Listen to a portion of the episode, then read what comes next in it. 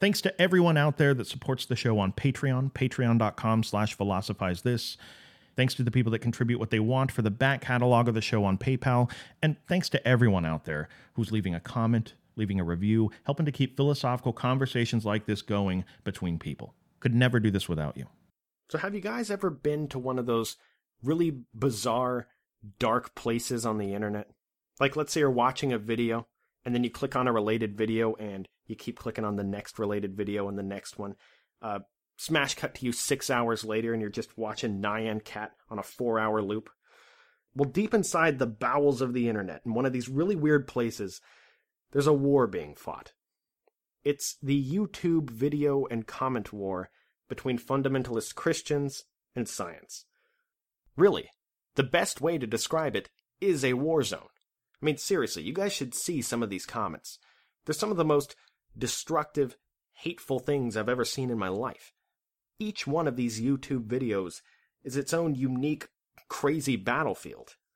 Now, this battlefield is obviously an extreme caricature of what actually exists in reality. But you have to acknowledge that the dynamic that exists in an extreme form on these YouTube videos isn't completely unfounded. You wouldn't say that there's a war between science and religion today, but you definitely have to acknowledge that the two don't agree on many things. You certainly wouldn't consider science and religion friends in today's landscape. Well, today's episode is going to take you back to a time long before this war on the internet when science and religion were friends. They didn't hate each other. But what we're going to talk about today is the beginning of that rift that we would identify in modern times between the two of them. This is the moment when science and religion both kind of liked the same girl at school. And then science took her to the school dance, and although religion pretended like everything was cool, and he said he's happy for both of them, uh, the seeds of hatred were planted, and things were going to change forever. Now, I could spend a long time talking about the history of the time period and the whirlwind of ideas and political events that led to somebody like Francis Bacon being able to exist at all. But to be honest, Volumes of work have been written on it, and it all isn't crucially important when trying to understand Francis Bacon and what his contributions were. What I will say is that it was a complete mess at the time. Centuries old political troubles, centuries old ways of thinking colliding with new ways of thinking, different methods of trying to maintain order and get everybody on the same page. But if you were an outsider looking in on Europe at the time, the one thing you'd be certain of is that these people were confused. All right? There have been few instances throughout human history where people have been more confused than these people are now. For a long time, the church had coexisted with science, but because of the insecurity brought on in the church by the humanistic movement and all these new interpretations of Christianity, the church turned away from science, seeing it as a hostile alternative to the way that they explain things. In response to this confusion, the world headed into what we now know as the scientific revolution. People like Francis Bacon thought that science and religion served two completely different functions, and that science shouldn't be seen as something that's threatening Christianity, threatening to overthrow it. In fact, he was religious himself. Science should be seen as something used as a catalyst for human prosperity, completely separate from religion. Francis Bacon must have felt like an alien dropped onto planet Earth and forced to live among the people. He looked around him and thought that people had been thinking about things wrong for a long time.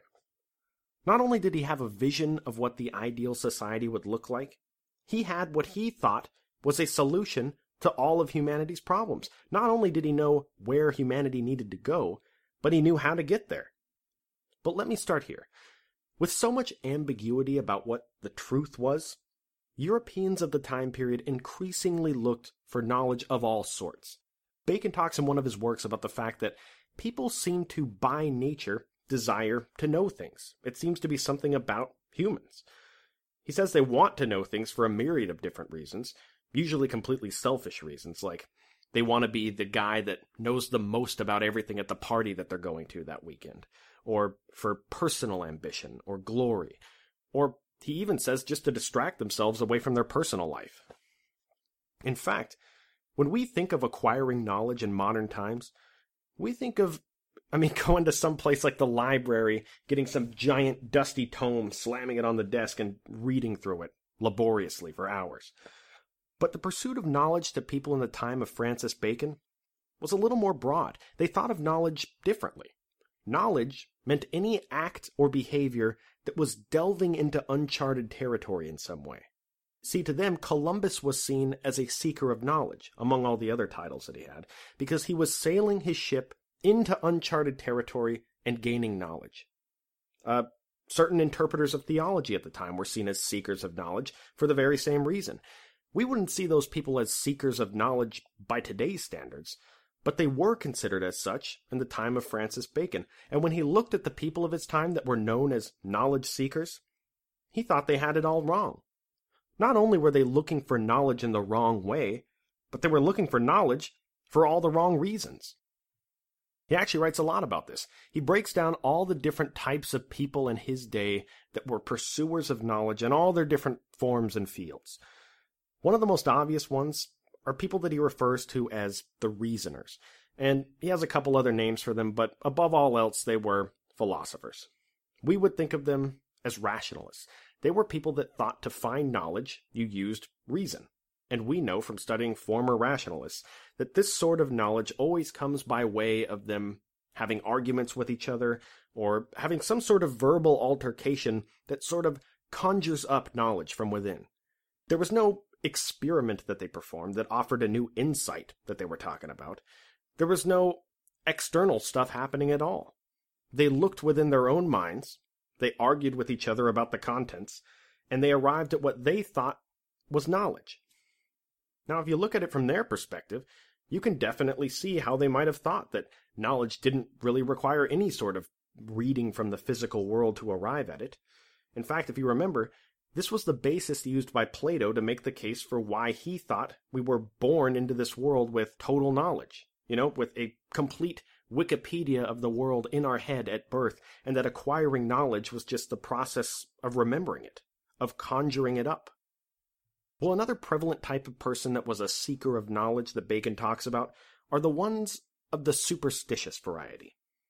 These people weren't just the various faith based thinkers of his time, they extended all the way to people like magicians and chemists and people that would put on a show for a crowd on a street corner, people that seemingly heal ailments in the people in the crowd with their magic potion. Now, because this magical realm was so little understood at the time, these people were seen as seekers of knowledge because they were doing things that people really couldn't explain and they were delving into that uncharted territory. They were seen as men and women weird as they may be, that we're harnessing the power of nature in some way for the betterment of man. And this is actually a very important part of the thinking of the time period for many reasons. But the most important part is look, as humans, we've learned to do a lot of things. We've learned to till the soil and plant seeds inside of it and then collect an inordinate amount of food at harvest time. We've learned to domesticate animals for our benefit. We've learned to redirect rivers and streams to our benefit. If we can learn to harness the power of nature for the betterment of man in all these ways, maybe there's a way for humans to be complete masters of nature, to be in control of nature rather than the other way around. Well, these magicians and reasoners were seen as people that were going on the quest of mastering nature. Francis Bacon thought that three inventions have changed the world and the lot of man along with it more than anything else throughout human history the compass, the printing press, and gunpowder, and all these things were arrived at through a harnessing of nature in some way. This is part of what Bacon saw as the ultimate task of science. He actually gives a great metaphor in one of his works. He says that the superstitious seekers of knowledge are kind of like ants, because they just wander around in a line and they collect things from the physical world to build their world, to build their colony. The reasoners are kind of like spiders because they just sit around all day and they spin these overly intricate webs made out of nothing but what is inside of them. Now, both these methods to Francis Bacon are flawed. The true pursuit of knowledge should be more like what a bee does. It shouldn't rely solely on the powers of the mind or rely solely on material from the natural world. It should be sort of a middle path between the two of them. Like a bee, it should gather evidence through experiments from flowers in the fields, but then it takes that material and uses its own skills to digest it and transform it into something that benefits more than just the bee itself. The bee does this in the form of honey, and he builds the colony. The pursuer of knowledge should do this in the form of discovering something beneficial to all of mankind, not just the person that found the knowledge. See, that's the problem with these magicians and these glorified high school debate team coaches to Francis Bacon. See, at best, when someone has like a bad back and they approach the alchemist or the magician and there's a crowd around and he mixes them a potion made from the elements of nature that he's masterfully blended together and thereby harnessed the power of. When that potion works, the only thing that happens is the magician gets a little bit more well known among the people. Uh, he gets a little bit more liked and he makes a little bit more money. But how does that benefit society as a whole? Especially considering that when it doesn't work, what these people always said was, well, I guess my powers are weak today. I guess I'm not a steward of nature as I typically am. But that's just today. Tomorrow, it's probably going to work again. But how is that controllable? How can we know what's working or not working if we always have to consider how many mana potions the guys had in the last 24 hours? Bacon had a better way of looking for knowledge. He thought that we should look for negative instances in things. Uh, let's say, for example, instead of doing 10 experiments where you give different plants different levels of sunlight, and then from all that work, you draw the conclusion that all plants need sunlight to grow. Instead of doing that, you should look for instances where plants don't need sunlight. It's a much better approach. And it may seem confusing, like, shouldn't we take this seriously, considering the huge benefit humanity stands to gain from finding all this knowledge? Well, let's not project our times onto their times. This certainly seems very obvious today, but it truly wasn't back in the time of Francis Bacon. I mean, even just a couple decades before, we have Montaigne. We talked about it last time, talking about how searching for these overarching rules and generalities about the world might ultimately just be a waste of time because it seems like they're always going to be replaced by a different one eventually. And look, we can understand why a lot of people may have felt that way, including Montaigne, especially Montaigne. I mean, after all, it's very easy to look at the metaphysics of the philosophers that Montaigne was reading and most influenced by. It's clear they're arguing based on conjecture. Is the world made only of water or only of fire? Is this rock I'm holding made of a combination of earth and fire or earth and water? Maybe all three. How can you really know? Maybe there's a fiery substance that pervades all things that brings them life. You know? I mean, I mean, you could see how this stuff could be viewed as a complete waste of time that was never going to yield any practical benefits. But this was the genius of Francis Bacon. Not only to realize that it could benefit all of humanity, but to recognize the various faults in the way that people think about things that prevent them from arriving at that knowledge. Because of the selfish motives that typically underlie why people seek knowledge in the first place, Bacon thought that science shouldn't be something that's relegated to one guy performing a magic trick on a street corner. It should be a collaborative effort. In fact, he thought it should be financed by the government. Bacon thought there was nothing better to spend tax dollars on. I mean, after all, what could possibly improve the lives of a state's citizens more than scientific progress? And should we really rely on personal ambition to improve people's lives? Bacon thought it was really scary to think about the fact that somebody could just find the cure to cancer or some other very valuable piece of information like that and then just sit on it for years, reveling in all the glory and fame that would come with something like that. In theory, if instead the government discovered the cure to cancer, it wouldn't be something that people could profit from, either monetarily or emotionally it would be public domain. And there are all kinds of other examples. We can think of a million of them.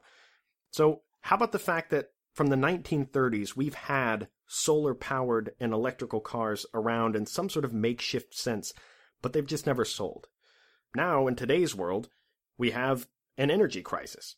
Every president since Ronald Reagan has vowed to remove our dependence on foreign oil, but for some reason, there still aren't any mass market feasible, purely solar powered or electrical cars. Why is that?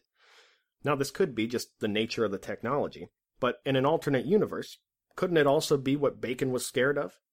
I mean, in this alternate universe, someone could have patented the technology to make these things feasible a long time ago and then sold those patents to the companies that stand to benefit from these trillion barrels of oil still in the ground. Now, I'm not going Alex Jones on everybody here. What I'm saying is, this is the sort of thing that Bacon was trying to prevent with state subsidized research. But this wasn't the only vision that Bacon had for society or for the government. He actually wrote a book called The New Atlantis. It's a classic. He outlines what he sees as a utopian society, the perfect society. This was actually very common among thinkers. Now, listeners of this show will remember back when we talked about Plato's Republic, where Plato outlined the ideal form of government. Well, a lot of subsequent thinkers tried to do just that too. They thought they had a better way. People like St. Augustine, people like uh, Thomas More, who was a friend of Erasmus that we talked about. Well, Francis Bacon's utopian society makes science their chief priority. He details out how all of it would work. He gives fascinating accounts of how science would eventually solve all of humanity's problems if we just let it. One of my favorite concepts that he talks about, just because it's so different from all the other ways philosophers have approached the subject in the past, is when he talks about human excess. Now, typically, philosophers have all arrived at the conclusion that things go downhill pretty quick when humans have free reign over a finite amount of resources, right? Let's say that there's only so much food around to feed a group of people. Then some big guy comes in and eats half of it, and now there's not enough food for the rest of the group. Humans should be temperate so that that sort of thing doesn't happen. We should regulate ourselves. Let's say some sheep uh, need to be protected in the pasture, and some kid keeps lying about a wolf coming around and eating all the sheep. Eventually, the wolf does come around, some sheep get eaten, and everybody's mad at him. Humans should be honest. Well, these are the sorts of things that virtue aims to prevent restriction from certain behaviors. Well, Bacon's approach goes the complete opposite direction.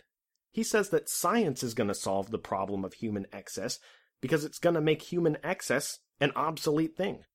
Eventually, science will make it so that there's so much food that people don't need to regulate how much they eat because there's more than anybody could possibly eat. Eventually, science will make something like a lie detector so that it doesn't matter if that kid's lying about a wolf coming around or not. We'll be able to tell whether he's being honest or not. Science makes the pursuit of virtue practically obsolete. Such a unique approach to this problem that so many philosophers have tried to solve. But it's important to note Francis Bacon realized that this utopian society that he was envisioning was a long, long way away. There was a mountain to climb first if we were ever going to get to his vision, and it was going to be a tough road. To fight this uphill battle, for humans to think in a way that's unbiased enough to yield these sorts of benefits for humanity, we needed to circumvent tendencies in the very brains we're using to find knowledge. Bacon thought that all humans have four types of biases that prevent them from thinking in a scientific way, and we should all strive to eliminate them.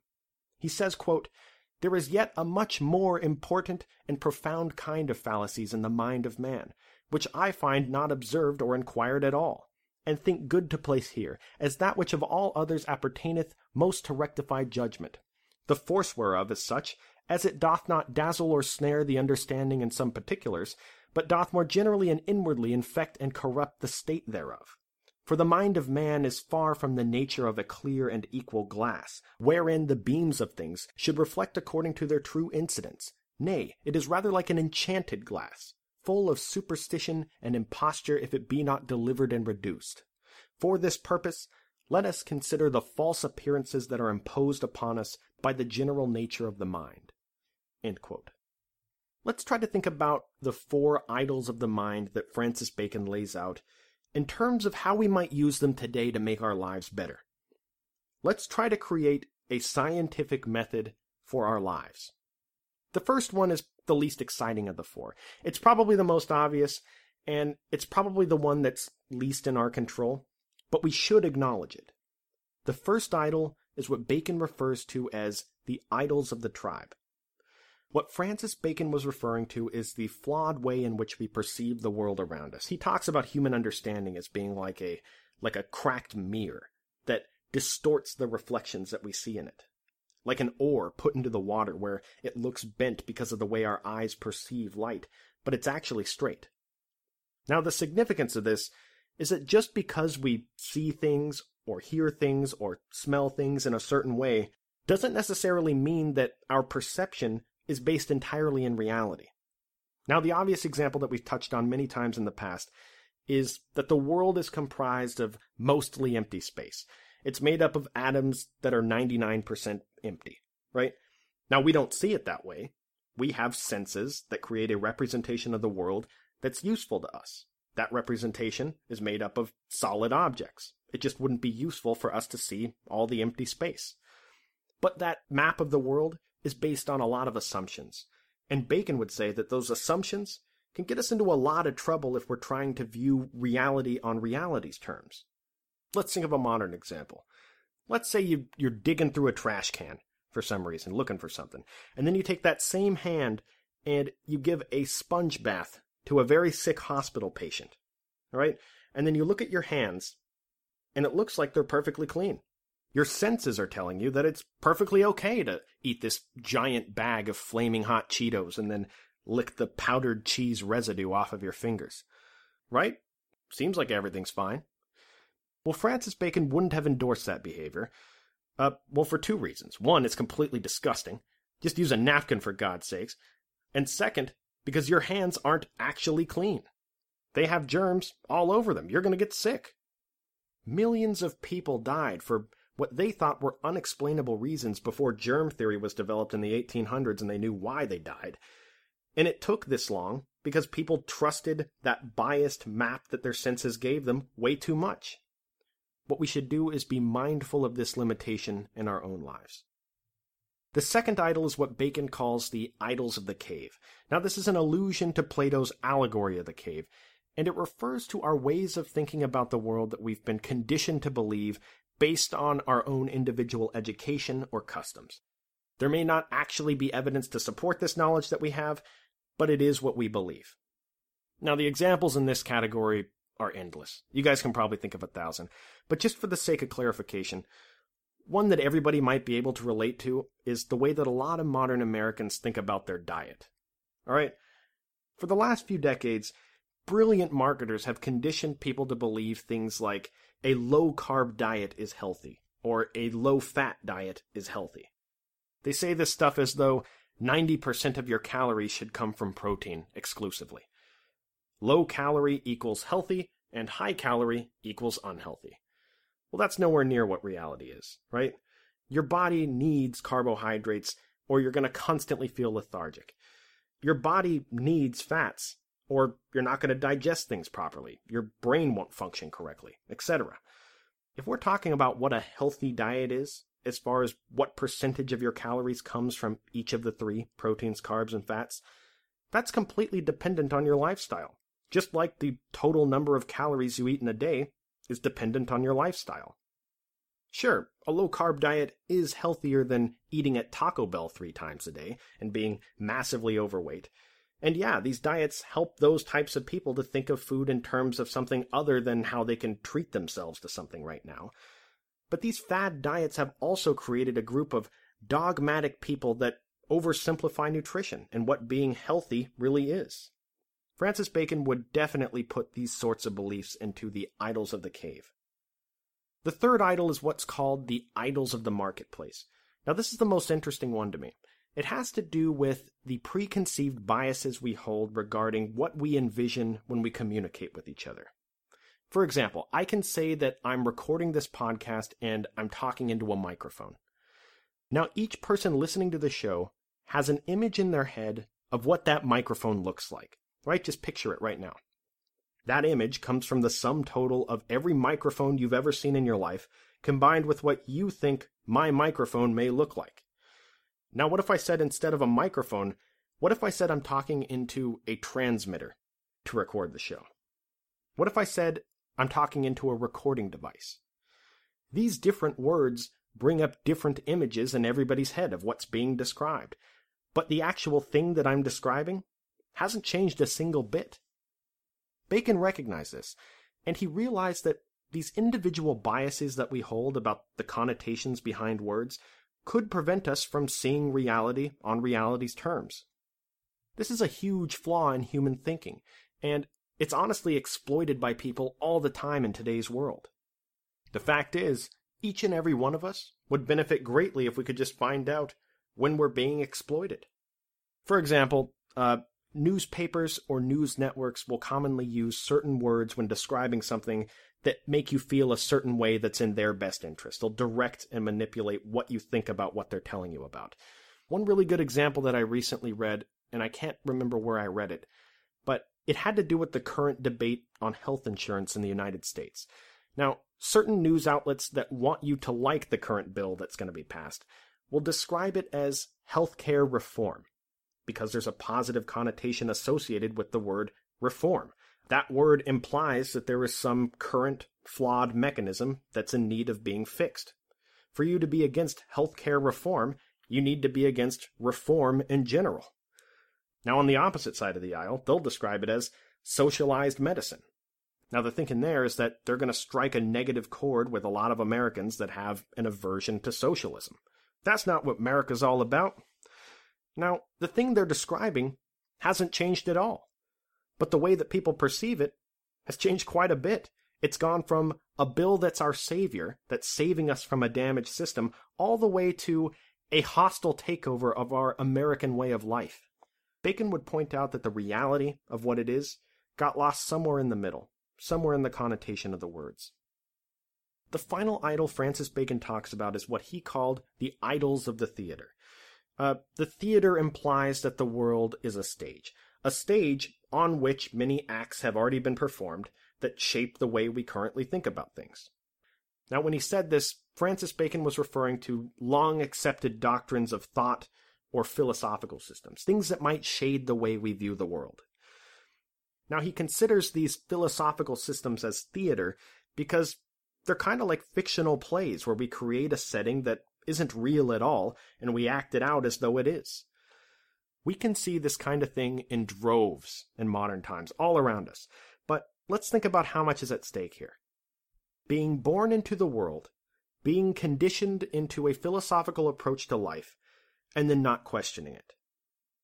Look, the reason why, as a society, we deeply admire people like Martin Luther King Jr., Susan B. Anthony, Harriet Tubman, is because they questioned the philosophical systems underlying the world that they were born into. I mean, how many women were born before the 1920s in the United States that were told that simply because of their gender, they were inferior to men and therefore not allowed to do everything that men could do? And how many of those women just accepted that? There were millions of them that just thought, I guess this is just the way that it is. I'm a woman. I'm just not capable of doing certain things well enough to be trusted with them. Well, was that based in reality? Of course it wasn't. What Francis Bacon urges us to do is to not allow ourselves to fall into a biased way of thinking simply because we're born into it and it's easy just to go along with it.